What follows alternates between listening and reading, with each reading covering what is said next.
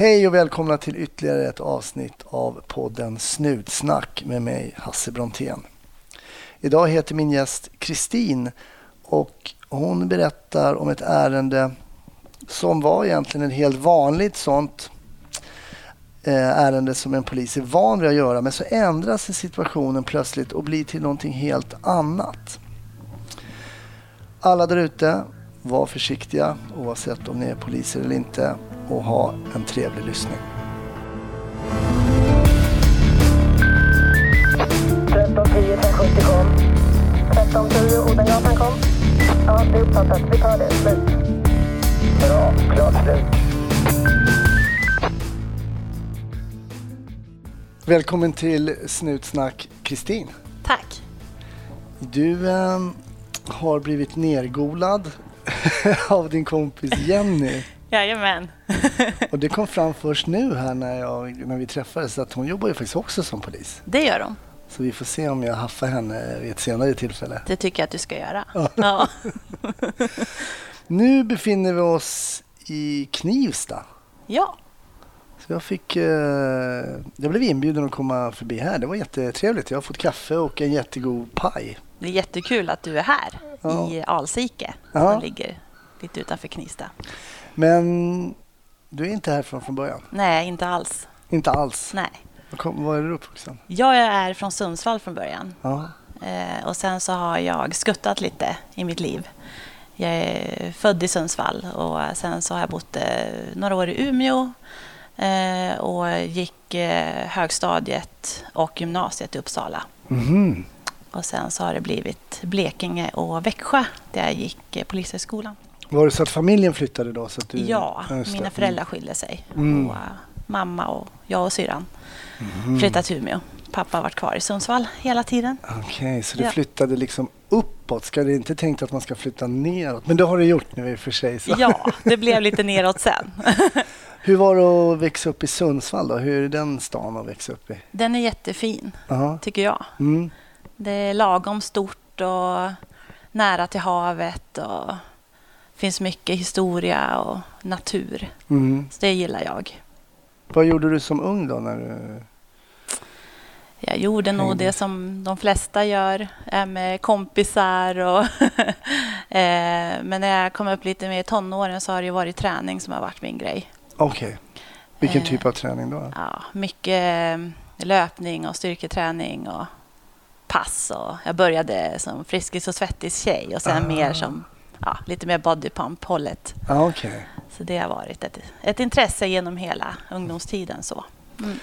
Men då sa du högstadiet redan var Uppsala alltså? Ja, det var det. ja. Mm.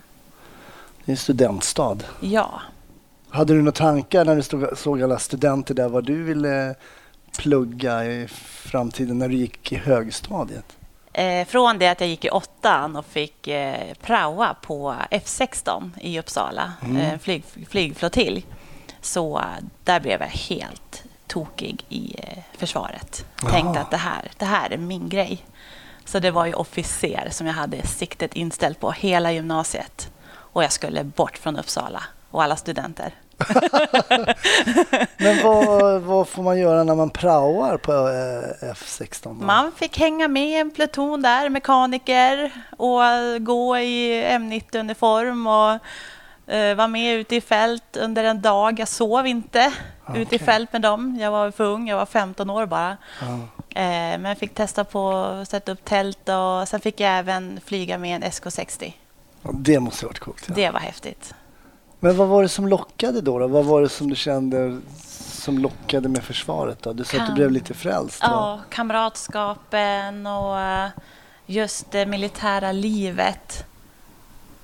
Det är svårt att svara på Mm. i ord. Mm. Men jag kände att det här, det här är någonting för mig. Men gillar du att vara ute och tälta? och Ja, det gör jag. Och Okej. jag gillar att kämpa, kämpa lite. Ja, okej. Ja. Det ska Ja. inte vara för lätt. Nej, jag, kommer, jag gjorde ju lumpen. Då fick man, hade man, när man hade satt upp tältet fick man riva det igen. Ja. Alltså, flytta sig 300 meter och sätta upp det igen. Och det, tyckte jag det, kändes var, väldigt... det var jätte, jätteskoj. Inte. Men okej då, så målet var inställt på att bli officer? ja, det var det. Inte bli pilot eller något sånt? Inte pilot. Eh, officer, eh, men inom vilken ram så där hade jag väl inte riktigt koll på. Eh, men sen gick jag ju många ungdomskurser inom flygvapnet Okej. eh, på somrarna och även på vintrarna. Eh, Ja, det var fokus alltså? Ja, det var fokus. Jag var borta hela påsklovet, sportlovet, en vecka på sommaren. Men jag har testat marinen också, men det var inte min grej. Blev du sjösjuk eller? Ja, det blev jag. Sjösjuk och eh, välte med någon flotte där, så att jag... Nej. Ah, Det var jättekul den sommaren, men eh, nej, det var flyget som lockade mig. Mm. Mm. Nej, men ibland är det ju också viktigt att veta vad man inte vill göra. Jaha. Att kunna utesluta. Det är ibland nog svårt att veta vad man vill men man kan i alla fall välja bort om man Precis. välter flottar och sånt där. Ja. Men eh, blev det inte, blev det inte officer då eller? Jag eh, gjorde värnplikten. Ja, du gjorde det? Ja, efter gymnasiet så gjorde jag värnplikten som brandman, gruppchef. Okej. Och det var jättekul. Var det var, roligt? Ja, det var jättekul. Det var tufft, jättejobbigt, men lärorikt och jät- väldigt utvecklande för mig. Jag var bara 19 år när jag ryckte in och skulle vara gruppchef över fem, sex killar. Hur var det? Det var jobbigt. Var Jag det jämfört det med att vara dagisfröken. Ah, Okej. Kanske är dumt sagt, men, Nej, det kan Det- man väl jämföra. Men men det, var, ja, det, var, det var nytt. Det var mm, men väldigt utvecklande ja, och roligt. Jag hade jättekul. men fick du styr på de där dagisbarnen någonting då? Ja då. Men då hade du gått en liten utbildning innan du fick in dina eh, gruppmedlemmar då? Nej, det som var lite nytt. Jag ryckte in eh, 2006. Vi ryckte in allihop på samma dag. Mhm. Och sen under, om det var fyra eller fem veckor så fick vi visa lite vilka vi var och vilka, vad vi gick för och sådär. Och sen blev vi uttagna av befälen. Vissa blev eh, gruppchefer, eh, andra blev pluton, plutonchefer och andra blev eh, eh, förare. Okej. Vi skulle bli brandmän allihop. Mm. Så att, eh, då blev jag uttagen gruppchef. Men hur var det att få det beslutet då? Kändes det roligt och utmanande eller vart du lite skraj? Både och. Ja, det var så? Ja, både och. Vad var men- det som skrämde då? Det är väl det här, oj, fixar jag det här? Mm. Jag har ingen aning om hur man, hur man är en bra ledare eller Nej. så. Men eh, det lär man sig. Mm. Ja, man har det inom sig, tror jag. Hur lång var eh, lumpen då? Elva månader. Ja, det var en mm. Sen var jag hemma fyra veckor. Och sen så ryckte jag in igen. Ryckte in igen, alltså som yrkes... Precis, jag blev anställd. Ja, det blev Ja. det. Så då gick liksom den där önskan i uppfyllelse då? Ja, eh, nästan. Ja, jag, jag, jag började inte läsa till en officer. Nej. på någon skola utan eh, Sverige var med och satte upp en eh, insats, eh, snabbinsatsstyrka som heter Nordic Battle Group 2007, tror jag det här var, 2007. Och då var vi många från samma pluton och samma gäng som hade gjort värnplikten tillsammans som Ja, ryckte in igen Mm. på F17. Så det var många man kände igen och, och då var det vi som verkligen tyckte att det här var roligt och ville satsa lite. Hur länge var det där då? Två år, Hur var betalningen på den tiden? Var det... inte så bra, Nej. det kan jag inte säga. Men det var väl mer övningsdygnen och traktamenten som, Mm. som gjorde att det blev bra. Eh, Då, då valde jag att inte bo på logement. Utan jag hyrde en lägenhet i Karlskrona Okej. för att få en liten distans till, till eh, flottiljen. Just det. Ja. Men du blev kvar där två. Vad hände efter de två åren då? Ja, slutet av de två åren så började jag och en kollega, Mikaela heter hon, eh, fundera lite om det här med polisen. Mm, vad innebär det att vara polis? Eh, då hade vi varit i det där livet i nästan tre år. Och eh, ja, försvaret är ju försvaret och det var ju fantastiskt men det har sina sidor det också. Eh, och vi kände väl båda två att nej, men kanske man ska man testa på någonting och se eller försöka söka i alla fall och läsa på. Vad innebär det att vara polis idag? Mm. Ehm, Så både hon och jag läste på lite. Var sökte ni den informationen någonstans då? Det var ju mycket internet. Mm. Man satt och läste, pratade med kompisar som kanske visste mer. Och, eh, man försökte läsa det som fanns helt enkelt. Mm. Jag känner ju ingen som är polis. Det gjorde jag inte då heller. Nej, du gjorde inte det? Nej, nej, ingen i min närhet jag var polis då. Ehm, så det, var, det var en ny värld helt Mm. enkelt. Men jag kände att det här, det här kan passa mig. Mm. Och jag är ju en person som verkligen vill påverka och göra nytta. Eh, så så att jag, både jag och min kompis Mikaela sökte. Hur, och jag antar att du kom in då, men hur gick det för Mikaela? Mikaela kom också in. Hon kom också in? Ja. Ja. Hon ringde mig och sa jag kom in i Solna. Har du kommit in? Jag hade ingen aning. Jag kände att nej, nu kom hon in men inte jag. Ah. Men det gjorde jag. Jag Ja. kom in i Växjö. Ah, okej. Ja. Hur var det att gå på polisskolan i Växjö? Jättebra. Det var det? Ja. Jag kan inte jämföra med, med Umeå eller Solna. Nej. Men eh, jag trivdes jättebra. Jättefint campus, bra lärare, Mm. bra eh, klasskamrater. Jättebra. Och, och det som du läste då, kändes det liksom eh, adekvat för det du skulle liksom... Kändes det som att det här är bra ämnen och... Jo, men det gjorde det väl i, i det stora hela. Ibland kunde man undra vad, varför ska vi läsa det här? Vad är, vad är det för nytta Mm. med det jag ska göra sen? Mm. Eh, men det finns väl en plan för allt, kan Mm. jag tänka mig. Vi, svensk polis är ju väldigt välutbildad. ja. Jag har ju besökt andra länder och poliser där och man säger så ah, hur lång är polisskolan i Sverige? "Ja, Tre år. Va? Vad gör ni i tre år? ja, det, det kan jag undra. ja, det kan man ju undra ibland, men det går ju att fylla ut den tiden då. Men hur var de här tre åren för dig då? De var jättebra. Det var... Jag var ovan att sitta i skolbänken i början. Mm. Det kände jag.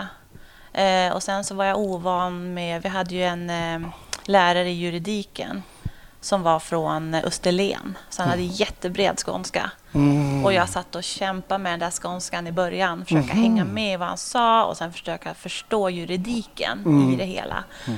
Men det var i början, man vänjer sig. det gick bra. Man vänjer sig vid utländska språk. ja, men man gör det. Okej då, sen hade du någon tanke kring vad du skulle vilja jobba med inom polisen eller var det bara att börja komma ut och liksom sätta på sig uniformen och börja jobba så? I början var det ju det. Mm. Man skulle ta sig igenom skolan först och försöka förstå sig på det här yrket. Mm. För man visste ju att det är så brett. Mm. Och vad ska lilla jag välja? Mm. Och eh, de sa ju det att så här lär ni er på skolan. Sen när ni kommer ut så kommer ni lära er helt olika. Om ni jobbar i Kiruna eller i Malmö då kommer ni lära er helt olika. Mm. Men det här är grunden. Mm. Det fick man ju höra väldigt många gånger. Mm. Så då funderade man på vad, ska, vad kommer jag lära mig nu när jag ska flytta tillbaka till Sundsvall? Hur jobbar man där? Mm. Ehm, Men vart du placerad då? Så du visste att du skulle till Sundsvall sen då? Eller hur på funkar slutet. På slutet man, fick man fick söka. Det var som eh, jobbintervju. Vi Mm. fick skicka in CV och personligt brev och sen bli kallade till intervju.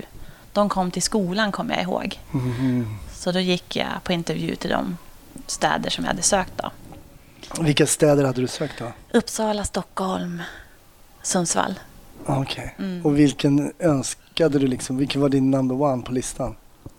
Ja, jag var helt inne på att nej, men jag, flyttar, jag flyttar tillbaka till Norrland igen. Ja, Komma, så. komma nära pappa igen. Mm. Jag testar det. Mm. Eh, och när Sundsvall ringde så var det, kändes det solklart. Ja, det gjorde det? Ja, det gjorde det. Ja, vad skönt. Ja, Och hur blev du mottagen där då? jättebra. Var det så? Jättebra. Eh, jag var ju den enda från Växjö som eh, skulle börja i, i Sundsvall. Så att jag kände ju ingen första dagen på aspiranten. Mm. Men det var ett härligt gäng. Mm. Eh, och vi kom väldigt bra överens, hade jättekul hela aspiranttiden och även senare. Mm. Ehm, det, var, det var annorlunda att komma tillbaks till sin barndomsstad Mm. och jobba. Mm. Det var det. Fanns det någon rädsla för det? Att liksom träffa på kompisar från förr eller? Ja, det gjorde det ju och det fick jag ju känna på första dagen på när jag var ute i uniform och vi skulle stoppa bilar. Okej. och ha alkoholkontroll och körkortskontroll. Så. Eh, då vinkade jag in min egen pappa. Alltså, Ja, åkte han dit eller? Nej, han klarade sig faktiskt. Men han blev lite putt när jag frågade efter körkortet. Ja, men det vet du att jag har. Ja, men snälla nu, hjälp till lite. De tittar på mig här. Men det var väl ett, him- det var ett jäkla sammanträffande första dagen? Ja, det var Ja. det. Tyckte han att du skötte det eller? Det tror jag. Ja. Det var väl lite sådär halvjobbigt kanske. Jag vet inte. Hur är det att komma ut så där? eh, Jag menar, ni hade ju övningar på polisskolan och, och sen, men att komma ut och folk tittar på en och man har liksom den här uniformen på sig. Hur, hur, hur, hur är det?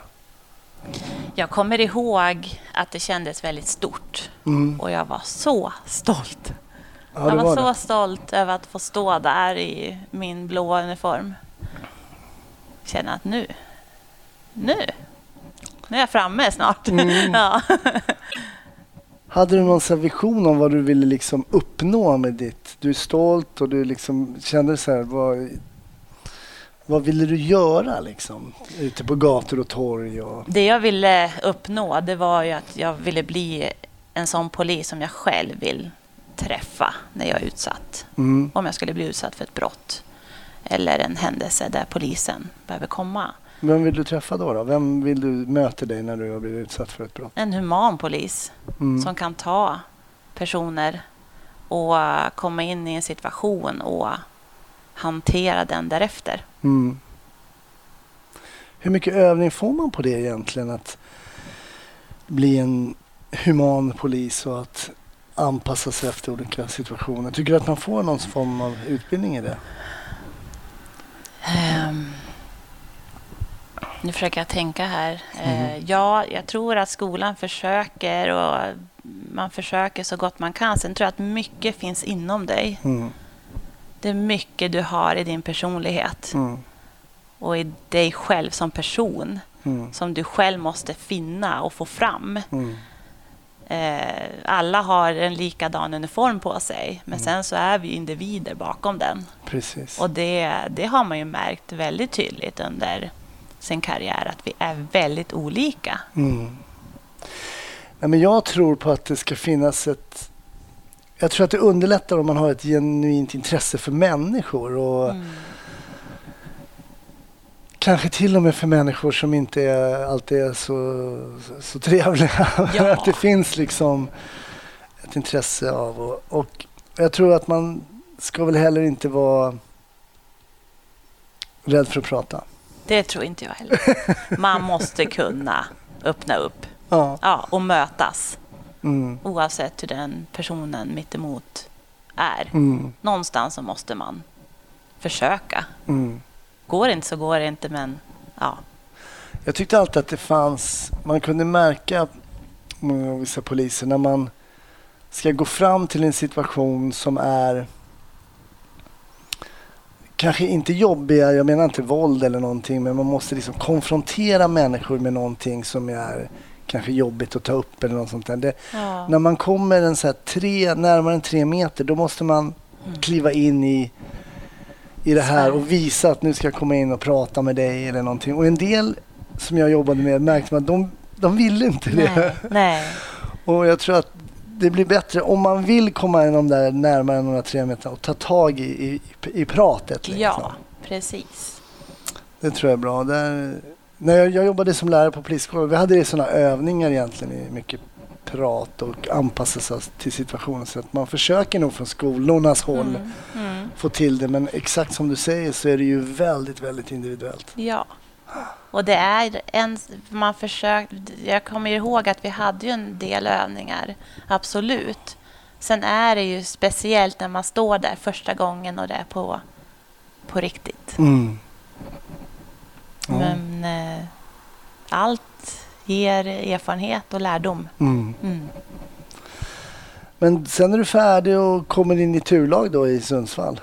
Ja, precis. Eh, det som var när jag blev klar, det var att vi hamnade på utredningsavdelningen, min Mhm. kull.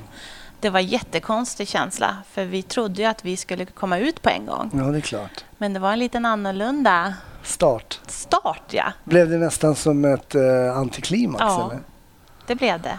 Och även med många andra i min, i min grupp tyckte att det var lite jobbigt när Mm. man hade sett fram emot att komma ut en gång.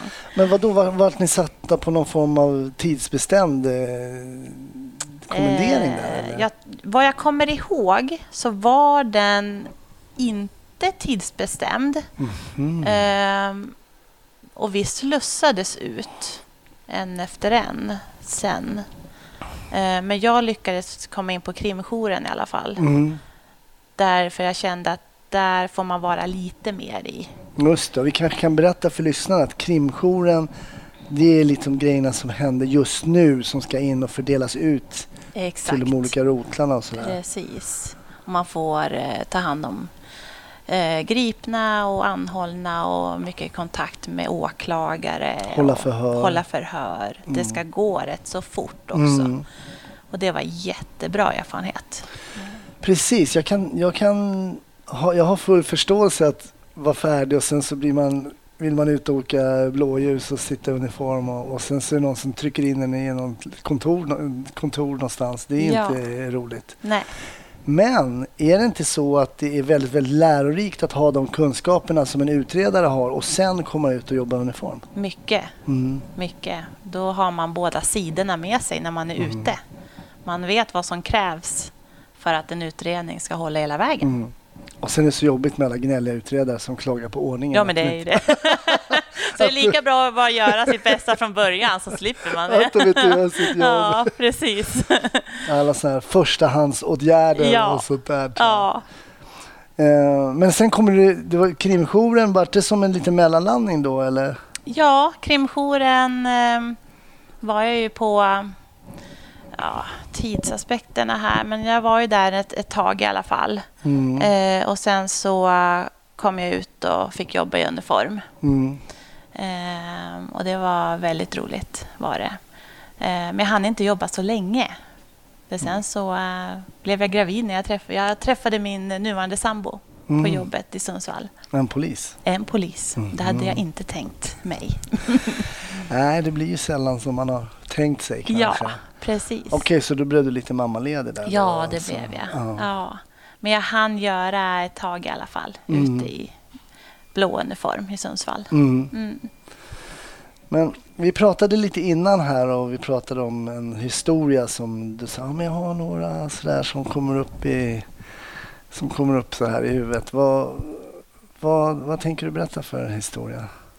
Jag har ju funderat lite fram och tillbaks Mm. och jag har jobbat som polis nu i sju och ett halvt år ungefär. Mm. Eh, och jag har hunnit med att jobba i Sundsvall och Gävle eh, och eh, Uppsala och nu är jag på Arlanda. Så Mm. att jag har lite erfarenhet från olika städer. Sådär. Mm. Eh, men en händelse som har fastnat hos mig det är en händelse som jag var med om 2014 i Gävle. Mm. Jag var i Gävle under fyra månader bara. Okej. Uppsala hade inga tjänster så då tänkte jag då testar jag på Gävle. Mm. Och jobbade som ingripande polis i Gävle då. Just det. Ja. Uniform. I uniform, Mm. precis. Ehm, och eh, det var under sommaren 2014. Mm. Ehm, det var en lördagkväll. Eller nattpass. Jag kommer inte riktigt ihåg om det var kvällspass eller nattpass. Nej. Men det var mycket folk ute, bra väder, folk var glada och det var eh, krogkväll. Mm. Och jag jobbade med mitt turlag eh, och nära en kollega som heter Malin.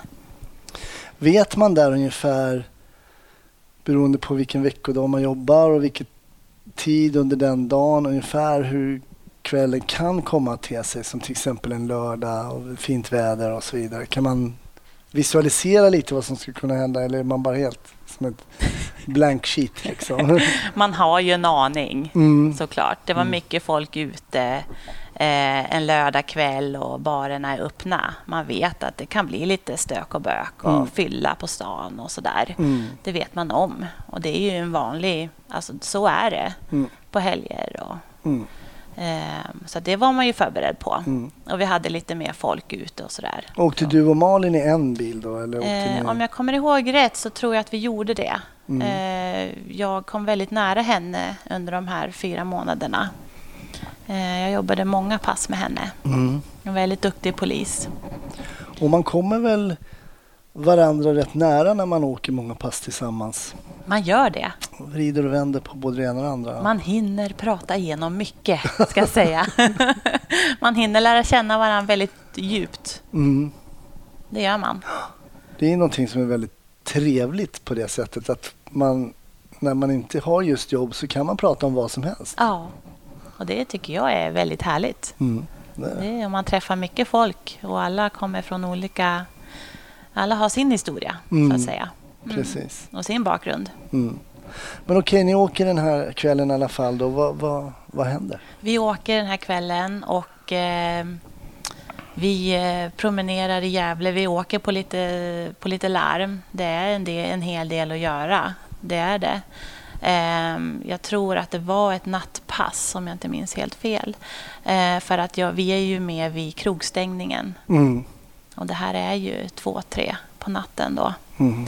Ehm, och vi går där, vi är fler poliser, det är inte bara jag och Malin utan vi är några. Ehm, och eh, då kommer en annan patrull med två poliser eh, och leder en, eh, en äldre dam. Eller äldre och äldre, hon är väl runt 45 kanske. Så jag ska vara korrekt här. eh, leder en dam som, eh, vad jag tycker, ser märkbart påverkad ut. Mm. Eh, de, får hålla, de, får, de får hålla i henne för att hon ska stå upprätt och sådär. Eh, och de säger det att det här har, har ni möjlighet att köra in henne. Det är en LOB. Eh, en, eh, LOB är alltså någon som har druckit för mycket. Precis, som inte kan ta hand om sig själv helt enkelt. Mm, mm. Ehm, Så att eh, vi tar över där och väntar på att en bil ska komma och hjälpa oss med att köra in henne. Mm. Eh, Och vi är mitt i, mitt i city i Gävle. Ehm, nu kommer inte jag ihåg riktigt vad det här torget heter, men det är mitt i city. Eh, rätt så nära polishuset är vi. Och det är ju folk runt omkring och vi sitter där och hon, ja, hon, är, hon är berusad Mm. men eh, svarar på tilltal och, och är med i matchen helt enkelt. Mm. Eh, Så egentligen kan man säga, förlåt att jag avbryter, men ett ganska basic ärende för en polis att omhänderta en person som är för berusad. Det hade du gjort många gånger innan det här tillfället. Precis, och Mm. det här var inga konstigheter. Eh, hon eh, svarade på tilltal, hon, eh, ja, hon satt med oss och eh, vi, vi var båda, eh, vi tyckte båda att ja, men det, här, det här är en, en solklar LOB. Mm. Eh, det var alldeles för mycket att dricka och det fumlades lite och hon ja, luktade starkt av alkohol Mm. gjorde hon. Ehm, sen under tiden som vi sitter där så pratar jag och Malin med varandra och vi har koll på henne. Sen går det jättefort, kommer jag ihåg. Ehm, vi sitter med henne i mitten. Hon, hon sitter mellan oss. Och helt plötsligt så känner vi att hon, hon hasar ner. Liksom. Hon blir tung. Mm. I Och- kroppen? I hela... kroppen, precis. Okej. Ehm, så att vi tittar på henne. Vi försöker liksom få upp ansiktet, för huvudet hänger. liksom. Mhm. Och vi försöker ropa på hennes namn, försöker få kontakt med henne. Eh, men hon bara hänger, får ingen kontakt. Så vi hasar ner henne på marken. Eh, då ligger hon på rygg. Och då märker vi att, herregud, hon börjar bli blå om läpparna. Oj. Ehm, och eh, om jag kommer ihåg rätt nu så var hon lite svullen. Eh, hon såg lite konstig ut, liksom svullen sådär. Var då? Eh, Var var hon svullen då? Under, under nacken på något sätt. Okej. Ehm, och vi försöker liksom få kontakt och hon, hon ser blå ut. Och jag lyssnar, jag försöker lyssna efter eh, andningsljud så, och, och känna efter puls. Men jag känner ingenting. Ja. Och då känner man ju, men herregud, är det här, är det här på riktigt? Kommer jag ihåg att jag hann tänka. Eh, så jag och Malin sätter oss på knä mitt emot varandra med den här kvinnan emellan oss. Och så tittar vi mot varann, vi tittar på varann och nickar till varann och så kör vi. Och det var en sån här känsla, kommer jag ihåg, att hon visste Mm. och jag visste. Mm. Det här är allvar. Mm. Vi känner ingen puls. Vi har inget livstecken från henne. Det är HLR som gäller. Nu är det på riktigt. Och det var första gången som jag var med om det. Skarpt. Men när ni tittar på varandra där, ni sitter mitt emot varandra Ja. på knä, ja. ni nickar och då vet du precis, liksom nu är det all in här. Jag visste precis. Och eh, man, vi har övat många gånger Mm. på, på dockor, Mm. eh, på att ge HLR, men aldrig på en riktig människa. Just det. Och det var, det var annorlunda. Men jag och Malin, vi börjar med HLR. Vi vet båda vad vi ska göra. Eh, jag börjar med kompressioner och hon gör inblåsningar. Sen skiftar vi. Sen får vi hjälp av kollegor Mm. som kommer till platsen. Som hjälper oss att larma ambulans. Det som sker här, vi märker ju att allting släpper ju för den här kvinnan. Kroppen håller på att lägga av. Mm. Ehm. Men vi kämpar på där. Jag vet inte hur länge, men det var bara fokus. Fullt fokus Mm. på att hon skulle komma tillbaks. Mm. Eh, och man vet inte vad, vad det är som har hänt. Hon var med nyss. Vad, vad, vad, är, vad är det som händer?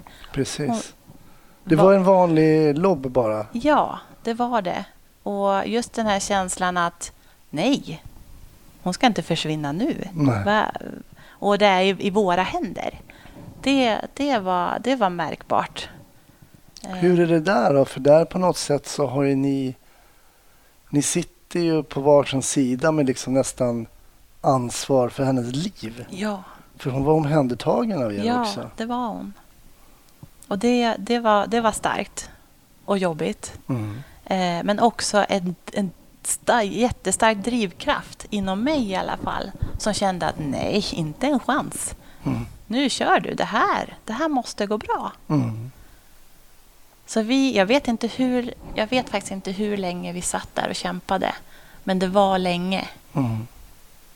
Det var länge innan ambulansen. Hur känns tiden i det här läget? Liksom, har man någon begrepp om tiden eller är du liksom i någon form av bubbla? Eller hur, hur kan du beskriva hur det känns när ni sitter där? Det som sker runt omkring, det har jag ingen koll på. Nej. Jag ser bara Malins ögon. Mm. Malins ögon i mina och det hon gör.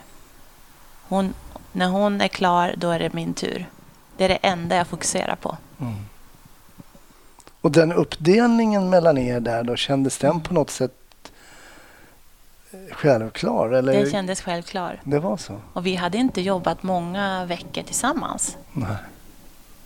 Men den kändes självklar. Det gjorde den.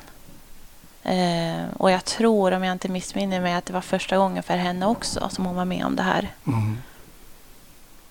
Och det som har gjort att jag kommer ihåg det här idag, det är ju fyra år sedan nu, det är att det, det sker så fort, vändningen. Just det. Från att man kan sitta där och ja, slappna av och känna att det här har vi stenkoll på, det är inga konstigheter, eh, till att situationen förändras, Mm. till att bli allvar. För ni kunde ju prata med henne. Du sa att hon svarade på tilltal Ja, så hon var ändå liksom precis. berusad men ändå kontaktbar. Och så. Exakt. Mm. Precis. Hur var hon klädd och så? Hur skulle du beskriva henne? Du sa 45 år. Var hon liksom Va- vanlig? En vanlig person, inget utmärkande alls. Ingen som stack ut Nej. på något sätt? Eller? En eh, person som hade varit ute och varit ute och ätit middag kanske. Men kanske Mm. fått lite mycket i sig och Mm. kommit, kommit bort från sina bekanta. Vilket jag vet att den här kvinnan hade gjort. Okej. Hon hade mm, tappat bort sin eh, väninna Mm. eh, som kom till platsen eh, under tiden som vi sitter där, har jag för mig. Ja, Men då hade, ni fortsätter ju här då och Ja. växelverkar och ambulans är tillkallad då? ja precis. Ehm, och det som är fantastiskt, när ambulansen kommer så eh, har vi en svag puls. Okej. Eh, har vi. Så där, redan där kunde man känna slappna av lite. Mm. Ehm, men inte riktigt. Jag kände ju att jag kan inte slappna av förrän hon är i goda händer nu. Ehm, och ambulansen har stenkoll på henne, ambulanspersonalen. Ehm, så vi kör på tills de tar över helt enkelt. Mm. Eh, kopplar upp henne och för in henne i ambulansen. Ehm, vi följer inte med, Nej. gör vi inte. Eh, vi försöker ju få en... Vi försöker identifiera henne. Se vem hon är. Om vi ska ringa någon. Berätta vad det är som har hänt. Eh, vart hon är på väg. Eh, hennes väninna är ju på platsen. Så vi får ju namn och telefonnummer och lite information. Eh, och då får vi reda på att hennes son är på stan. Okej. Eh, han är ute den natten. Eh, så vi får kontakt med honom. Han kommer till polisbilen. Så jag och Mm. Malin kan berätta för honom vad, vad, vad som har hänt med hans mamma och vart hon är på väg någonstans. Hur reagerade sonen här när han kom och fick den här informationen av er? Han blev chockad. Jag märkte det. Han var inte gammal. Nej. Han var väl runt 18-19 tror jag. Eh, han blir chockad och rädd. Jag och Malin lämnas lite. Vi, vi får inte så mycket mer information eh, den kvällen. Nej. Utan det som vi, vi pratar väldigt mycket efter den här händelsen. När kvinnan åkte iväg till sjukhus. Att vilken skön känsla det var. Mm. Att vi båda visste, nu kör vi. Mm. Man, en, en blick säger Mm. så mycket mer än ord ibland. Mm. Jag och Malin kommer från helt olika städer. Mm. Vi har inte jobbat länge tillsammans. Men så hamnar vi inför den här situationen och vi tittar på varandra. Och båda vet. Nu är det allvar. Nu kör vi. Det säger väl också kanske någonting om den utbildning ni hade fått också innan. Ja. Jag menar, att kunna ge den här blicken till varandra, det kan man ju inte göra om man inte har kunskapen om Nej. vad man ska göra. Men all, all träning, all övning som man har genomgått, det är många timmar Mm. sjukvårdsutbildning, Mm. den satt. Och det var jätteskönt för mig. mm. Den sitter när det gäller. Just det. Det fick jag ett kvitto på. Fick ni någon feedback sen gällande den här kvinnan? Vad var det som hade hänt? Eh, Överlevde hon och så vidare? Ja, feedbacken från väninnan var att hon var nötallergiker. Jaha. Hon hade fått i sig, troligtvis hade hon fått i sig nötter på kvällen. Okej. Eh, hon tror att den här kvinnan hade ätit nötter på baren där hon satt, där de hade druckit drinkar. Hon var nötallergiker men hade ändå, hon tror att hon hade tagit en nöt i alla fall. Det var hennes teori, men hon visste inte riktigt. Nej. Ehm, och hon hade, den här väninnan hade sagt till henne att hon kändes lite tjock i halsen och att hon skulle ut och ta en nypa luft. Okej, Och där hade hon träffat på polispatrullen. just det. Det är den historien som jag har fått i efterhand. Så de här blåa läpparna och den här svullna halsen, är det som du beskriver som svullnade, det är alltså en Ja. allergisk reaktion då? Ja, det är, eh, det är den feedbacken jag har fått. Och det som är så fantastiskt i den här historien Mm. det är att någon vecka senare så kommer ett vykort i min brevlåda med en text som säger tack för din, för, tack för din, din hjälp. Ni har räddat mitt liv. Hur kändes det? Fantastiskt. Det trodde jag aldrig. Men hon överlevde. Otroligt. Mm. Och otroligt vilken... Eh, alltså vilken skillnad man kan göra Mm. genom att ha en bra utbildning och också kanske eh, lite handlingskraftighet här. Så att vara handlingskraftig i det här läget. Att Mm. snabbt då Mm. skapa den här blicken och den här fokusen. Och... Ja. Men hur känns det då att du har antagligen räddat en människas liv? Det är, det är lite svårt att tänka sig sådär men det, det var väl mer när jag fick vykortet hem i brevlådan. Mm. Det var då det blev verkligt. Det. Och eh, min sambo som också är polis eh, tryckte ju på det. Mm. Men var fantastiskt. Kristin. Mm. Det, Och också inte alla liksom förunnat att få sån tydlig feedback på ett bra jobb som man har gjort. Det finns ju poliser som gör många bra jobb mm. eh, men som aldrig får feedback på vad som hände egentligen med de här personerna. Det kan vara olyckor, det kan vara sjukdomstillstånd och så vidare. Mm. Man får aldrig den här feedbacken. Och det är många gånger som man kan lämna sitt arbetspass och fundera på kvällen när man ska sova. Hur gick det för den här lilla flickan? Eller hur gick det för den här Mm. Mannen Mm. som jag träffade idag? Och även flera år senare. Vad gör de idag? Hur mår de? Hur gick det? Mm. Så det var jättefint. Det Mm. var Jag fantastiskt. förstår, det måste Ja. varit, var en härlig känsla. Det var, ja, det var det. Eh, nu fyra år senare så vissa detaljer är väl kanske lite svaga men jag, jag minns det hela i alla fall. Och det är en händelse som har fastnat hos mig. Mm, jag förstår det. Jättespännande och också dramatisk och emotionellt liksom. Man Ja. förstår ju vad man utsätts för där. Och man... Fick du puls också? Ja, det fick jag. Mm. Absolut. Jag får nästan lite puls när du berättar för jag har varit med om Ja. något liknande. Att man liksom... Ja. Och att man, det jag kände, men gud, det, jag är i den här situationen nu. Det är jag Mm. och min kollega som måste hantera det här. Det är bara, det är bara så.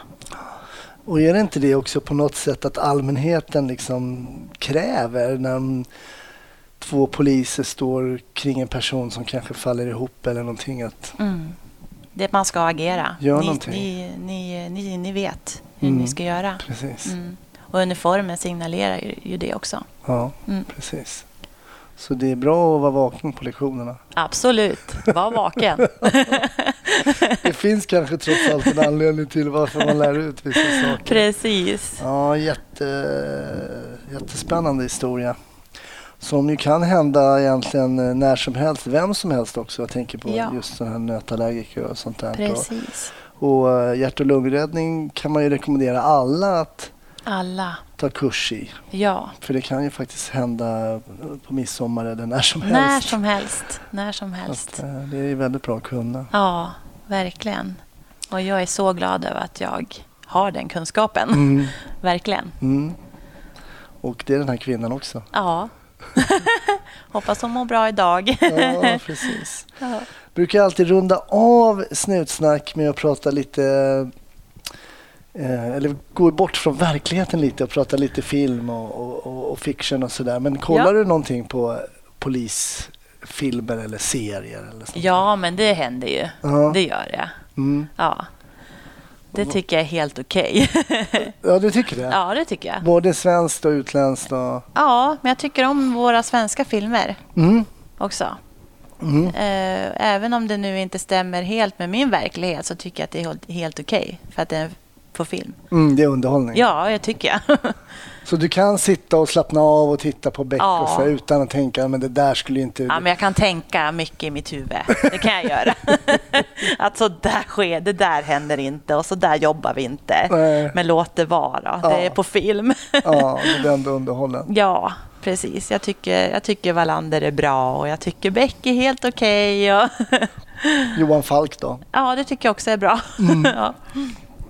Okej, så inte så kritiskt ändå? till- Nej, jag är inte det. Och sen har de väl blivit bättre och bättre och haft, gjort bättre och bättre research. Så det, det Ja. har ju faktiskt blivit mer Ja. och mer eh, verklighetstroget. Ja, men precis. Ja, men jag tycker... Jag är inte så hård kritiker sådär Nej. egentligen. Jag tycker att äh, det är lite nöje Mm. faktiskt. Ja. Har du någon film som du tycker är extra bra? behöver inte vara svensk eller någon serie som du skulle kunna rekommendera som du har fastnat för?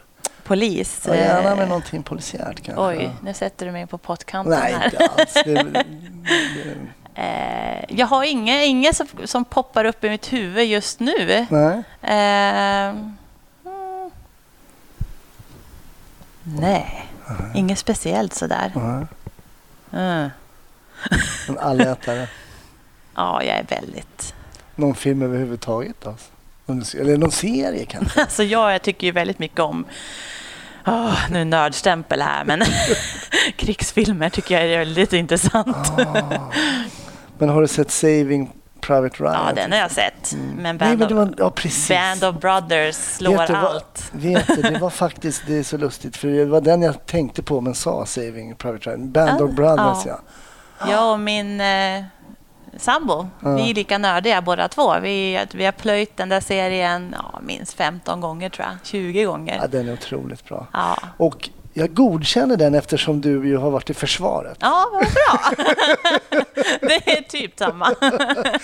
Så då tycker jag att vi lämnar det som förslag. Band of Brothers till er som inte har sett den. Väldigt bra serie. Mycket bra, välgjord. Mm. Handlar mycket om kamratskap också. Ja, det gör den. Och eh, att jobba tillsammans och sådär. Ja, Mm. överleva ihop. Mm. Mm. Stort tack Kristin att jag fick komma hem till dig, Du, Och, det var bara eh, trevligt. dricka kaffe och prata med dig.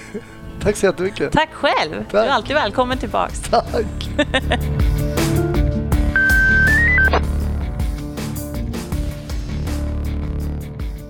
Stort tack för att du har lyssnat på podden Snutsnack. Glöm inte att trycka gilla på Snutsnacks sida på Facebook. Där informerar jag om eh, avsnitten såklart och om lite annat. Fram till nästa vecka, ha det jättebra.